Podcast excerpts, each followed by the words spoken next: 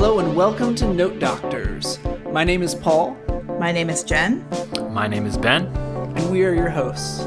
We are all university music theory instructors who are passionate about music theory and music theory instruction. In this podcast, we will be talking about all things theory with some of the best music theory teachers in the country. If you want to know more about music theory and the most effective and innovative ways to teach it, this is the podcast for you.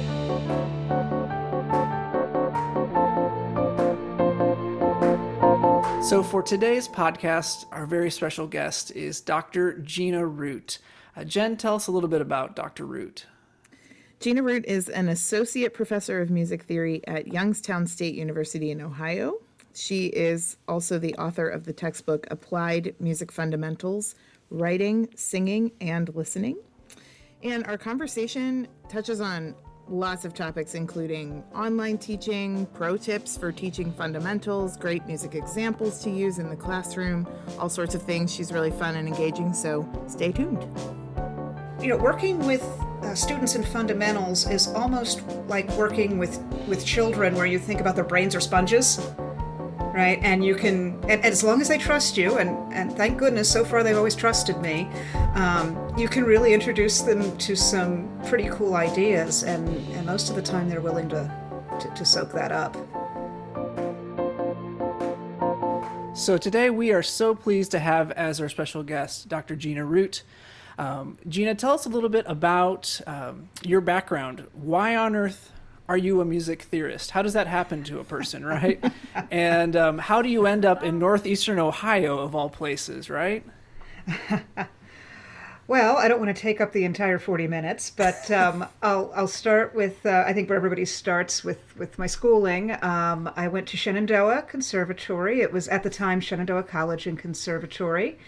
Uh, went on for a master's degree at Syracuse University and then did my PhD at the University of Minnesota and um, ended up coming out the other end of all of that in 2000. Um, and you asked how, you know, what, what on earth possessed me to become a theorist? Well, right now, um, you heard it here first. I'm going to air my dirty little secret. I have no degrees in music theory. All three of my degrees are in composition. Oh. Me, me too. That's actually oh, me too. Oh yeah. my goodness! I found. It's oh like my little, goodness! It's like a secret club or something oh. that we belong to. That shh, you don't want anybody to know. oh, I feel so heard and seen right now. You have no uh, idea. so yes, I, uh, I I got all three of my degrees in composition. Um, when I started down this road, I thought that I wanted to write music for movies or maybe cartoons or something like that. And then, like most of us, I went off to grad school. Um, I went to Syracuse University for my master's. It was the place that gave me the best assistantship, not going to lie. And um, I was so fortunate to end up there uh, working with a gentleman named Dr. Joseph Downing, who I can unequivocally say taught me everything I know about teaching ear training and music theory, but mostly ear training. That's where I started. And I listened to your first episode with Jenny Snodgrass, and, and she talked about a moment when she knew this is what she was going to do. And that resonated with me because I had the exact same kind of experience where um, I started off as a, a, teaching assistant to a theory professor where I was making his photocopies and, and grading his papers and all that sort of thing and I was I was kind of dismal with the deadlines and and getting things done on time and keeping things organized. And Dr. Downing looked at this situation and said, "I think she needs to be in a classroom for her own good." to sort of force me to get organized, but he also saw that I really wanted to be up in front of people and and um, and share my excitement about music. So, uh, in the second semester of my first year of grad school, he put me in an ear training, I think it was an ear training two class. And the first day, it, it was like a religious experience. I got done with that mm-hmm. first class and I thought, oh, I think this is what I'm going to do for the rest of my life. And so far, that's how it's worked out. That's great. And you uh, graduated um, with your with your doctorate, and then you have not just taught in the states, but you've also, you've taught overseas as well. Can you talk to us a little bit about that experience? Sure, um, I would love to. Uh, I was at Shenandoah starting in 2000, and in 2004, I got the opportunity to go and teach at the National University of Singapore, uh, Yong Siew Toh Conservatory. I had never been to Asia before. I didn't know anything about it. I um, was offered the position through a, uh, a connection that I had at Peabody because Yong Siew Toh was Peabody's sister conservatory. And um, so one thing led to another, and I decided to do it. I took a leave of absence from my job at Shenandoah. And I learned so much about myself as a teacher by teaching mm. over there. Now, Singapore, um, if you ever decide you want to visit Asia, Singapore is a great place to start because English is the official language. Everybody speaks English, and it's very modern and very Western. Um, so I taught in English. I, I didn't have to teach in, in Mandarin or anything like that. But the second official language of Singapore is Mandarin Chinese, so most people there are bilingual. And so what ended up happening is at Yong Siew Toh, we had a lot of students who came over from mainland China who did not speak English that well and were able to get by uh, in society on a day to day basis speaking Chinese because everybody there could speak Chinese. Um, and so it was more difficult for me to communicate with them in English, that being our only common language. And I suddenly realized the extent to which I rely on humor in my teaching and outright goofiness and sometimes sarcasm. And I learned very quickly that none of that was going to work. that I really had to stay on point and communicate very clearly and subject and verb, you know, this is how this works. Okay, and now we're going to talk about this. And I had to be very organized in my communication style. Um, and that taught me a lot of lessons that, that stayed with me in my teaching after that. Um, I also learned that I never want to live on the equator again. it was very, very hot. It's hot. hot. Mm-hmm. yeah. Did they? Did you find kind of differences in how, in how, in how they were prepared before they came to you? Yes. From American students. Oh yes, absolutely. Um, well, it was a. It is a uh, kind of a classical conservatory model. Mm-hmm. And I was there in their second year of operations, so there was only a freshman and a sophomore class. And they basically, it was sort of a Curtis model where they only took enough students to, to make an orchestra. Wow. And, yeah. and so all these students were really at, at the top of their, of their field. Um, and they, there were some incredible musicians you know, and students who had been playing the violin since before they could walk and all, all of that kind of thing. Um, and so the musical preparation was was off the charts. Uh, the music theory preparation that would depend, you know. Um, they they could all certainly read music. Um, they, they most of them had very good ears, but kind of putting concepts together and doing um, creative exercises like counterpoint and different kinds of stylistic imitation, um, I think there was a sense uh, this has to be right and this has to be wrong. Right? Hmm. So the, there, it was it was very difficult to communicate the idea of um, well, you in this counterpoint you could write a G sharp here or you could write an E here, and both would be okay, and they would lead you to different places. Right. No, but no, I want to know which one's right.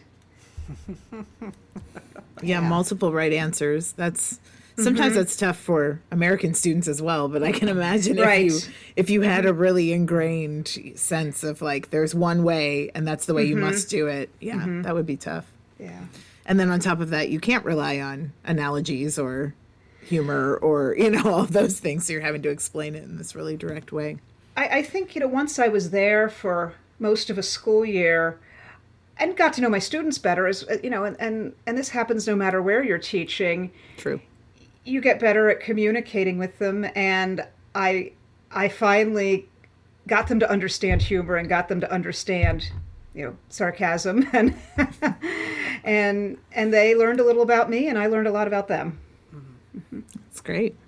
So then you found yourself in Ohio at some point, and uh, you wrote a book, a wrote a wonderful book. fundamentals text.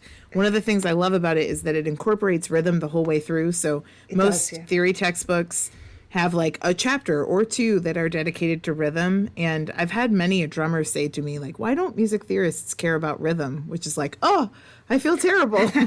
of course we care, although we might not show it the right way, you know? So um, could you just tell us about that book and how that came to be? And I I think that I, I also, in order to answer that question, I have to tell you how I ended up in Northeast Ohio as well. So right before I got the job in Singapore, I was at Shenandoah, and um, the school asked me to go and run a recruiting booth at the Pennsylvania Music Educators Association (PMEA), and so I did. I went at the last minute because somebody else ha- uh, had to cancel, and at that conference, I met the man that would become my husband.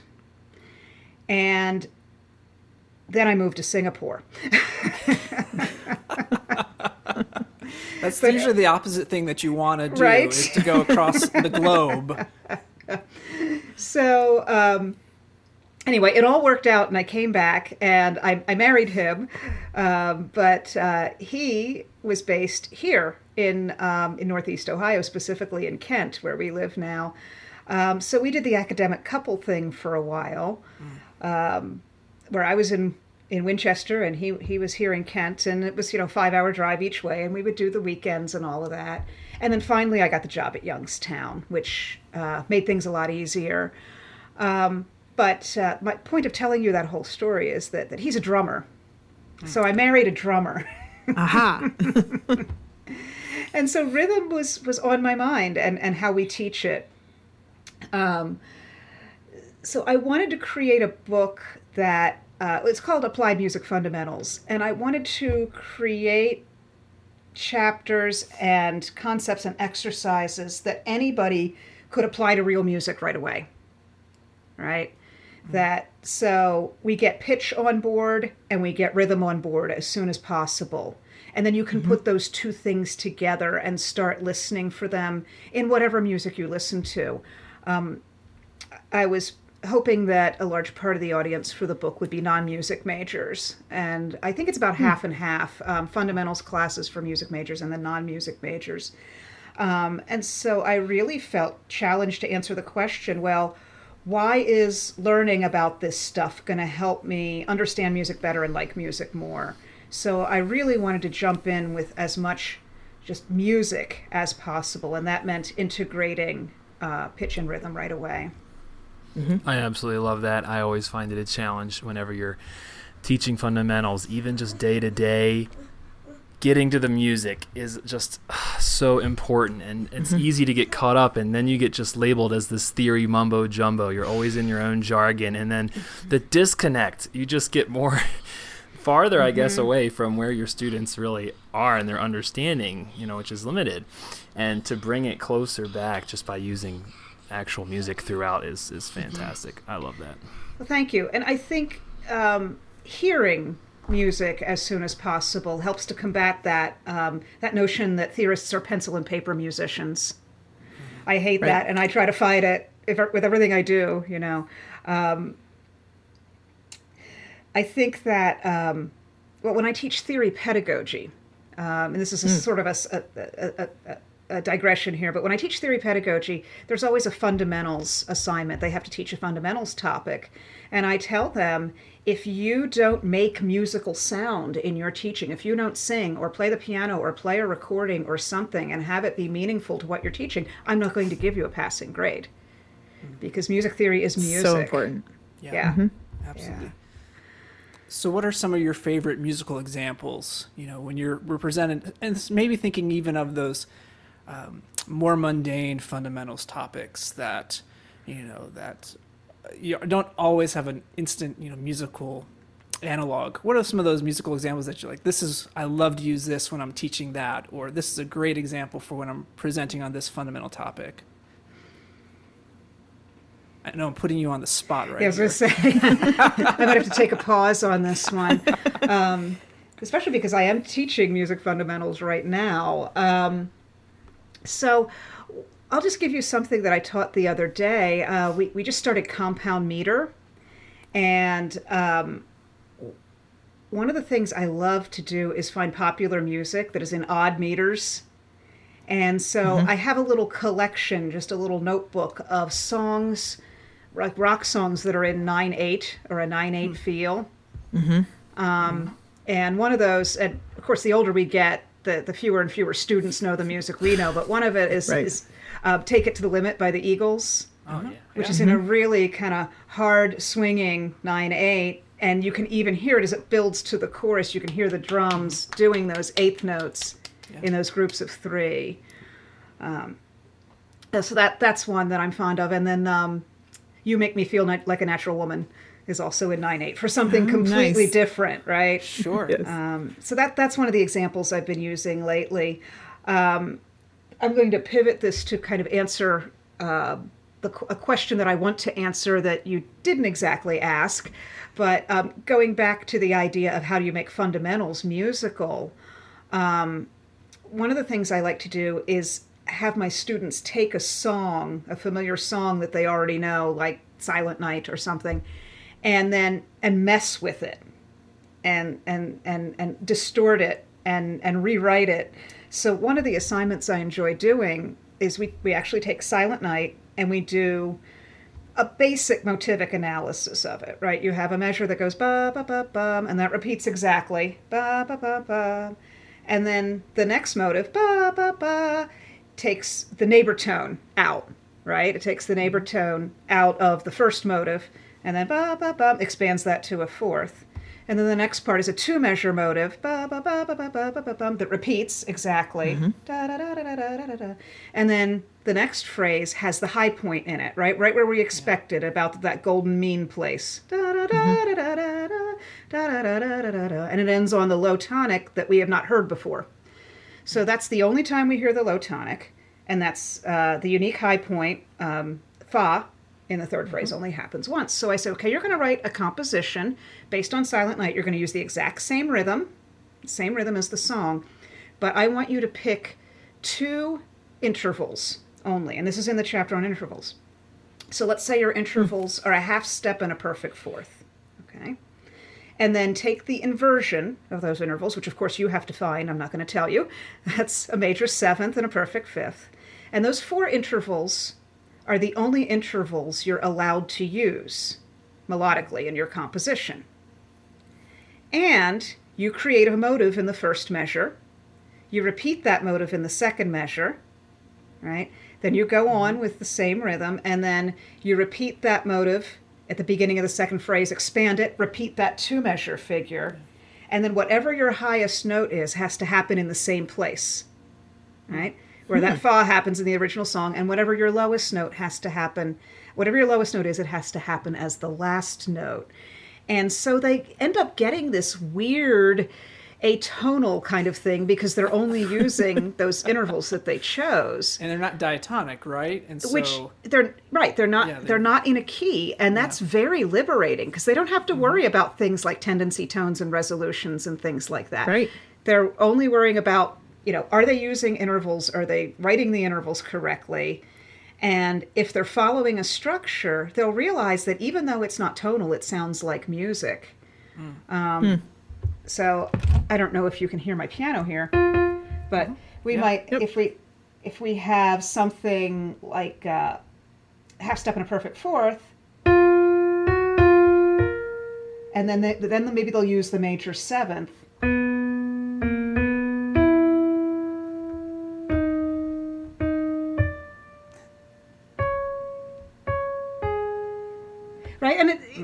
it doesn't sound like, like Silent Night, right? Right. Well, and it still sounds like music. It doesn't sound like tonal mm-hmm. music, but it mm-hmm. still sounds like music. Um, and then for the the students, you know, we always have those students who want to be challenged more.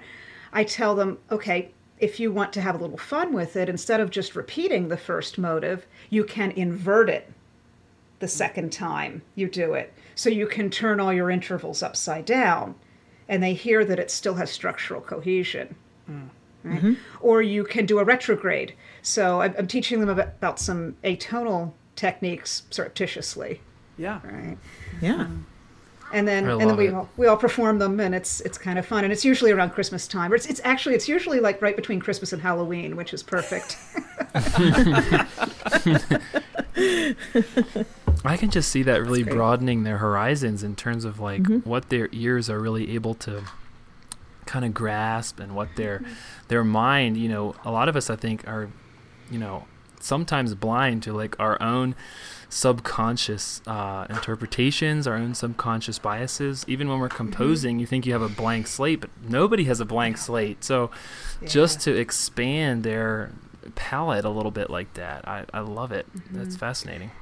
Thank you. And I do think it comes from having been a composer um, and sort of being subjected to exercises like that at some point. And um, it's almost, you know, working with uh, students in fundamentals is almost like working with, with children where you think about their brains are sponges. Yeah. right? And you can and, and as long as they trust you and and thank goodness so far they've always trusted me um, you can really introduce them to some pretty cool ideas. And and most of the time they're willing to to, to soak that up yeah many of us, uh, you know, Ben and myself included, um, are teaching exclusively online, and you are too, Gina. So, c- can you talk a little bit about um, how your experience has been? And you know, we can all share kind of our horror stories and things that have been challenging, but we also want to maybe focus on maybe the positives or the things that we've learned or things that actually have worked surprisingly well in this uh, setting. So, I'd love to hear your thoughts on that. I, I have learned so much doing this. And yeah I, i'm not going to dwell on the negatives because i think we all know what they are you know? Um, that the loss of group singing is just a tragedy especially for me. I'm a choral singer you know and just to not be able to hear that four part harmony. But i said i wasn't going to dwell on that so i won't. Um, i'm teaching i'm teaching six classes right now.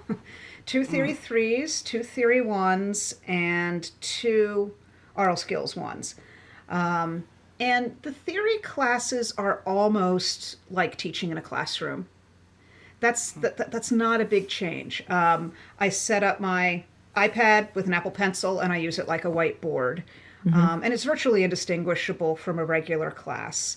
Um, oral skills, as we all know, that's the challenge, right? Um, we can't we can't group sing on Zoom. Uh, the, the latency and the sound quality issues are, are just not good. So one of the things that, that I've, I've discovered is that when my class begins and I'm looking at all my students in little boxes, um, a lot of them are set up in their dorm room or they're set up in a practice room. And so when we start off class and I say, hey, we're going to sing a scale and a triad, and, and I, I use hand signs, so I'll, I'll stand up and I'll do do, re, mi, fa, so with hand signs. The ones who have their cameras on, they're I, I can see they're actually doing it and they're mm-hmm. singing along. And the first time I saw it, I was like, wow, they, they trust me. They're actually participating. They're doing this thing I'm asking them to do, even though there's not the peer pressure of students in the room around them, mm-hmm. s- you know, also singing. And then I thought, oh, there aren't students around them. So they can't hide behind anyone when they're singing. They're either doing it or they aren't, and that's on them, right?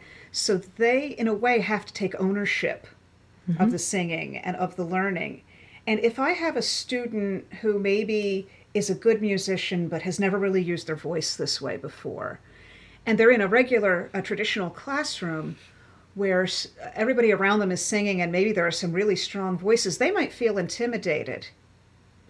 But if they're in a practice room, I'm hoping they're just going to let it all hang out, right? Mm-hmm. They're going to sing and hopefully maybe sing a little more confidently because they nobody that nobody's listening to them. So that's one real positive that I discovered.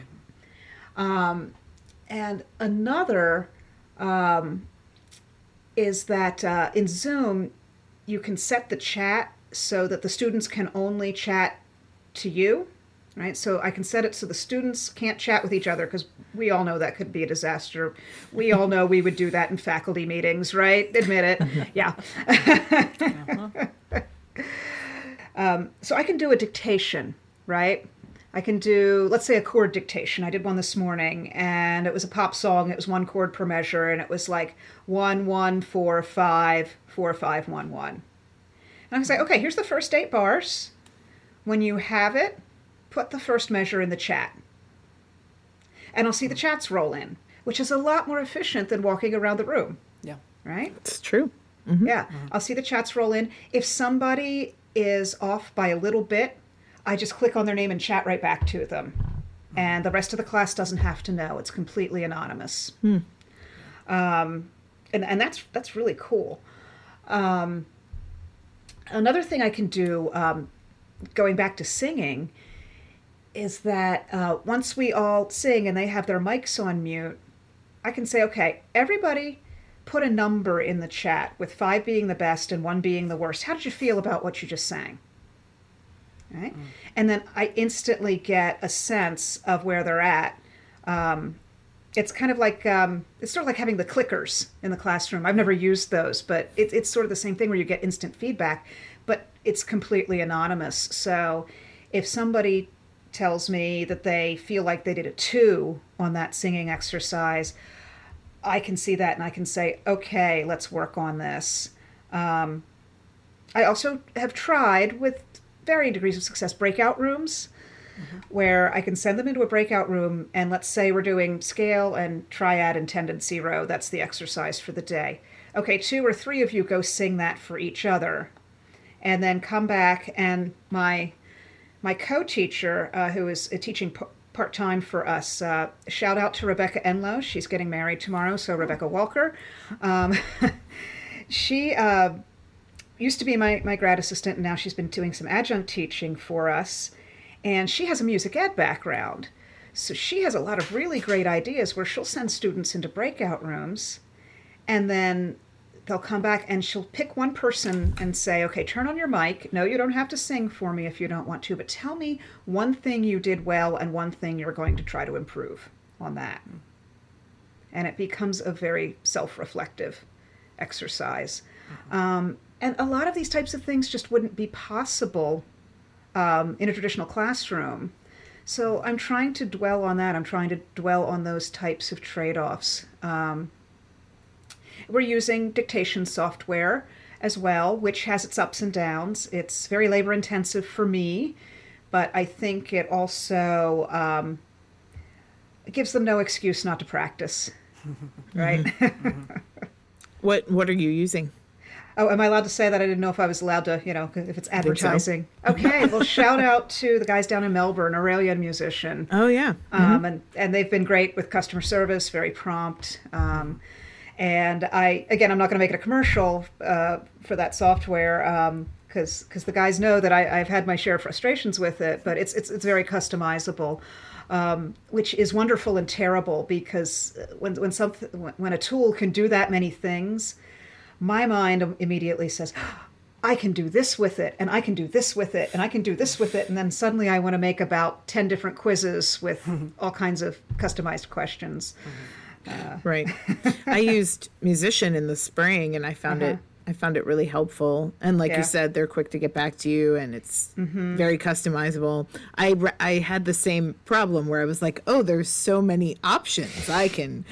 you know? Yeah. So I spent I ended up spending a lot of time setting up a lot of quizzes, but it worked and the Mm-hmm. students, you know, once they got used to kind of the platform and how it worked, the students uh, got a lot out of it.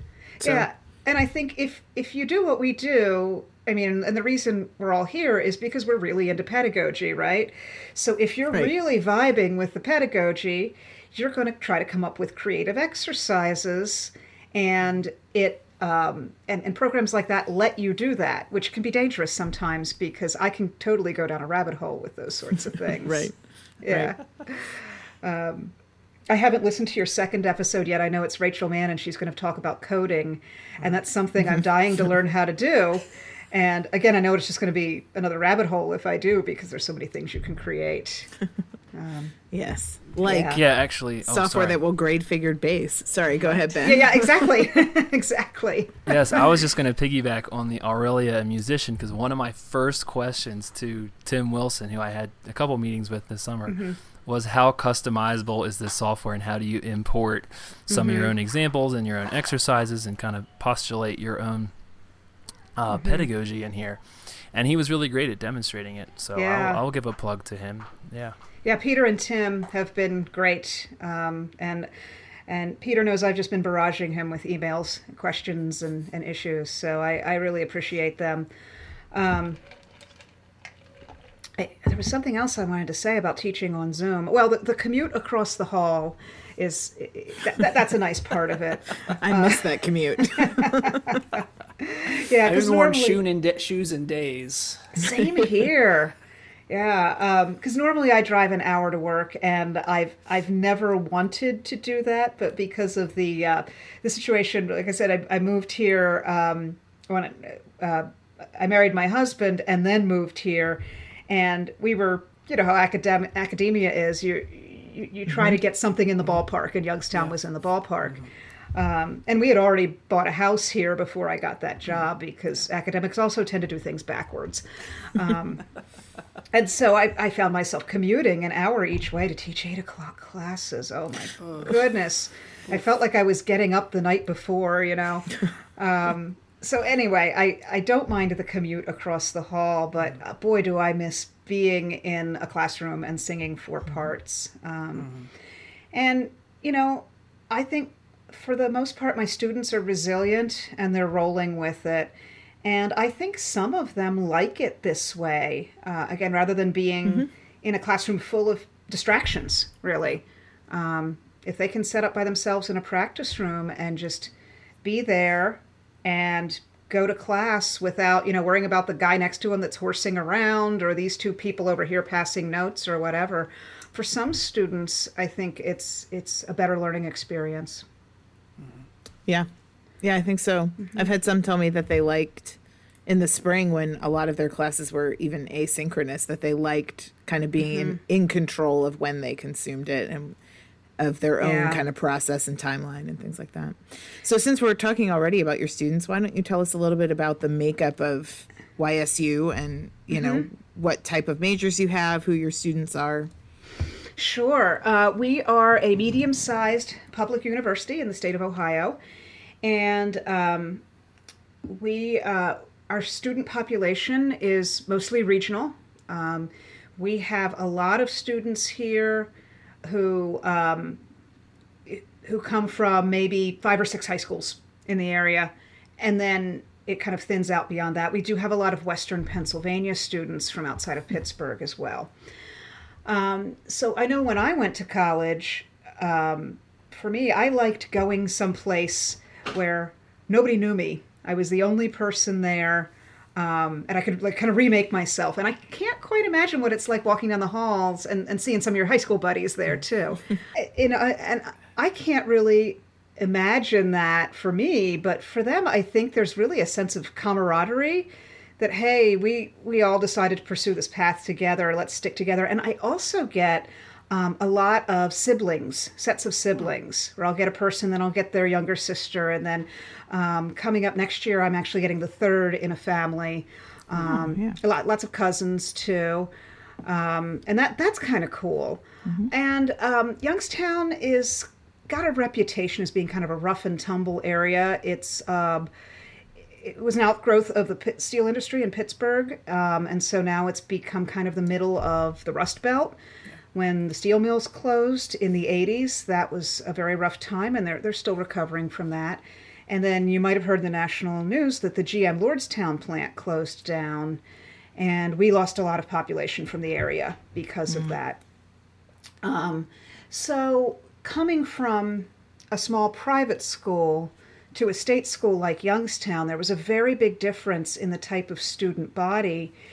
And it really wasn't better or worse. It was kind of a trade off where um, I saw s- students at Youngstown with so much determination, and this is becoming a cliche word now, but so much grit because they were raised by parents or grandparents who maybe had lost their jobs in the steel industry and said, okay, you are going to college, you're going to do something you love, and you're going to be better off than I ended up, and you're going to work hard. Um, and they do. I mean, some of my students, a lot of my students hold down jobs, sometimes two jobs while they're trying to go to school, and they're they're very um, real. They have a very real work ethic, um, and they're very um, show me the money kind of. I, I don't mean that in a bad way. I mean that you can't BS your way through teaching them. Right? They'll know. You know, I'm here. I'm going to work hard and you're going to work hard too. I mean, so they expect a lot out of me. Um, and and I kind of like that that sort of attitude. It's really refreshing. Yeah, Yeah, and it, that's great. and it pays to have an applied approach to your teaching because it's not just this theoretical concept, but this is where you can see it and this is how you can do it in real life.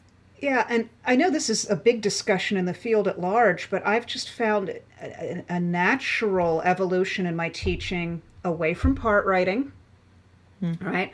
Away from common practice music and into much more uh, pop repertoire, uh, pop folk. Um, I don't know world music that well. That's a gap in my knowledge that I would like to correct. Um, and I find myself when I, when I look back over the semester and the examples I used, I'd say maybe less than half of it now is the Bach, Beethoven, Mozart that all of us were raised on. Um, and I think that's that's happening to a lot of us, and I think it's also our students' influence, right? Reach me through the music that matters to me.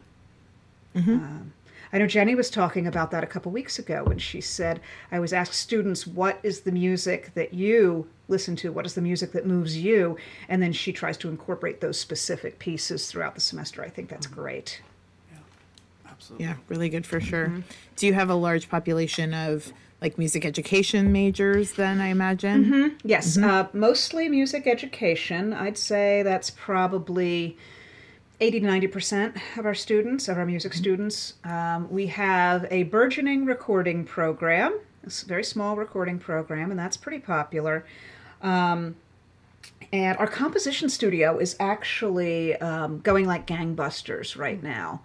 Uh, we have a great fellow. great. Sh- shout out to Dave Morgan. He is our bass teacher. Um, he is also a very well known uh, jazz musician in the Cleveland area.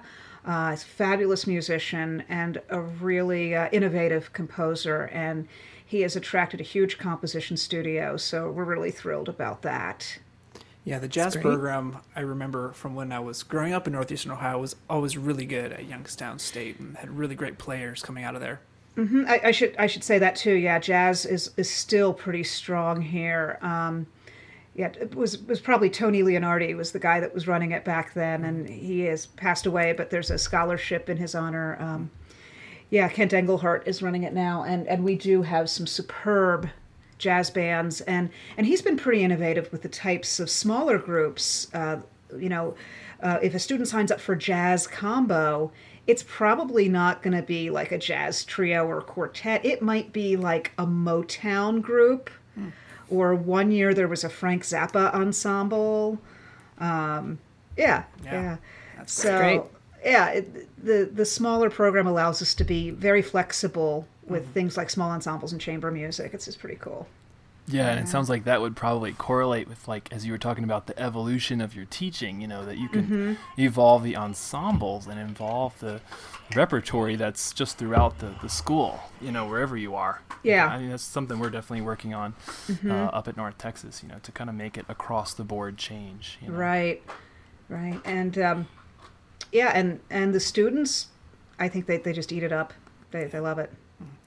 Well, unfortunately, we are uh, we've eaten up all of our time for today. Uh, but before we go, we um, have just uh, three rapid fire questions for you, Gina. Uh-oh, And so these are these are questions that have been locked in a vault, and you don't know the questions. And but we're just looking for just a short little answer. You don't have to um, explain yourself or give a defense or a reason. Um, I'll, I'll go first here, and then Jen, and then Ben will go. And Can so, I just say something before you start? Sure. This is this is like a sight singing exam, right? Where I have the three pieces of paper and my students pick up one. There you go. And they have. Oh my gosh. Okay, now I understand how that feels. Okay. All right, so this this will be a lot less terrifying than Okay. sight singing. So, um, my question is: 564 or 164?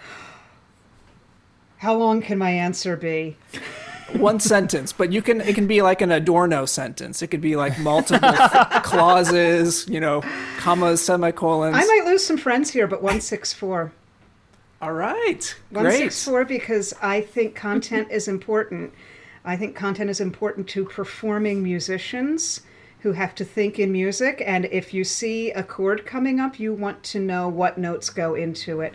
So function is important, but I denote function by writing DOM for dominant under it. Um, now, in, in the classroom, I actually, you know, because I'm not a department of one, um, we actually use CD64 as a compromise because uh, my my colleague uh, is is a 564 person. Okay. like how you whispered that. We, we whisper that word, yeah. All right. So minor do or minor la. Minor do, absolutely. Minor do. Um, when I'm teaching augmented six chords, I want to teach lay do fi. Yeah. I don't want to teach lay do fi in major and gosh fa la re in minor. Um, I I want students because and, and I, I think it comes down to what are you using solfege for? If you're using solfege just to sight sing, most of your music's going to move from major to relative minor, right? Right. Mm-hmm. And and you you want to be fluent in that la minor, right? I'll, I'll give you the, the old when I was a kid.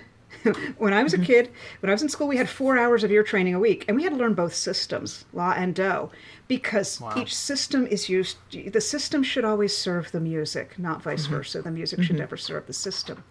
But I discovered very early on that solfege could be used as a teaching tool for theory, not just for sight singing. So if I tell my students, okay, five of five, you got to find the five chord, and then you go up five, uh, da, da, da, and then I build a dominant chord on that, that's a process. But re fi la do is a fact.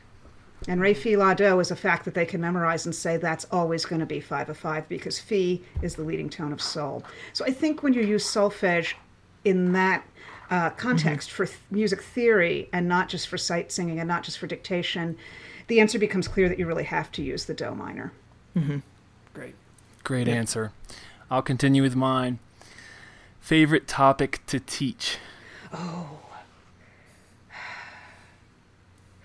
Um, actually, I'm going to put in a plug for myself because I just wrote a chapter on this in Leigh Van Handel's book, and it's um, enharmonic modulation, meaning the uh, the German augmented sixth and the and the five seven, um, because and if I can go back to an earlier question you asked, Sure. you actually asked uh, what's what are some of my favorite examples for teaching music fundamentals i have a favorite example for teaching this topic which of course is not a fundamentals it's much more um, complex but there's um, there's a moment in a sondheim show uh, a little night music where there's a character who's uh, he's basically played as a complete arrogant buffoon and he's talking about he's afraid his mistress has cheated on him right? He suspects his mistress has cheated on him. Now think about that sentence for a minute right? So he's talking about he's talking about fidelity and how important fidelity is. And it's fidelity is what a man expects from life. Fidelity like mine to desiree his mistress and charlotte my devoted wife. See i'm so faithful that i'm faithful to two women right? And there's a moment where when he sings that line that a 5 7 of 5 changes into a german augmented sixth and modulates by a tritone right in the middle of the mm. phrase. Perfect. and That's it's so strange and so abrupt and i think i was in the car the first time i hear it heard it and nearly drove off the road. Because he sets it up in f major and then drops a minor third to d major in the next phrase drops a minor third to b major in the next phrase as this guy's argument is starting to unravel. And then when he delivers the punchline he modulates by a tritone back to f to do the next verse. Um, so that's one of my that's that's really one of my favorite things to teach. And uh, and shameless plug that is in the Routledge Guide to Music Theory Pedagogy, edited by Leigh VanHandel. You can read more about that. There you go. That's Fantastic. great. Yeah. Go I love check it. that out. I love that's that's a great topic because that's a, a tricky one for students to get their head around uh, sometimes. So Yeah. thank you again for joining us. Um, can you just tell us maybe a little bit about um, you know we know you're at Youngstown State, but any uh, ways that people can reach out to you if they have questions and any kind of projects that um, you've got currently uh, working. Sure. Um, I am really bad about having a personal website. I don't really have one, but you can find me on Facebook. Um, I'm I'm pretty generous in my acceptance of friend requests, so that's a good way to find me. Uh, you can look me up at YSU. I do answer my school email. Projects coming up. Well, um, actually, I have a project in mind where I'm going to try to be a composer again. I uh, many years ago went to the Fontainebleau School right out of college. Um, and for those who don't know, that's a composition and performance school in Fontainebleau, France, that was founded by Nadia Boulanger, just celebrated their centennial. And I met um, a lifelong friend there, uh, Kendra Preston Leonard, who was a cellist at the time. She is now a musicologist based in Houston, and she doesn't play anymore, but she uh, she does tons and tons of research, particularly on on um, silent film and sound. And she also writes poetry and opera libretti. So she has written a set of poems about our time at Fontainebleau and I am in the process of writing a chamber work that uh, uh, is for piano and voice and uh, mezzo soprano, and that's going to be Margaret O'Connell, who was another friend of ours from Fontainebleau, and then uh, and cello, which is a shout out to Kendra's instrument, and we're putting together the instrumentalists here at YSU and hope to have that uh, premiered sometime in 2021 2022 or whenever we start having live concerts again. Um, so that's that's my next project. I've applied for a sabbatical ne- for next year so keep your fingers crossed for me on that. Yeah That's great. That's that's awesome. I'm happy to hear that you're still composing. It's hard to do when we're you're teaching six classes. well i'm not doing it while i'm teaching six classes that's why i'm on sabbatical That's great. But yeah, anybody who would like to reach out to me, um, if anybody is using my theory book and has questions about it, um, I love to hear from people who you know who who are who I am, people who I'm teaching and don't know it. You know, people who might be reading my book um, and learning. Um, I'd, I'd love to re- for you to reach out to me and uh, talk to me a little further about it. So that's our show. Thank you so much for listening to Note Doctors, the music theory and pedagogy podcast.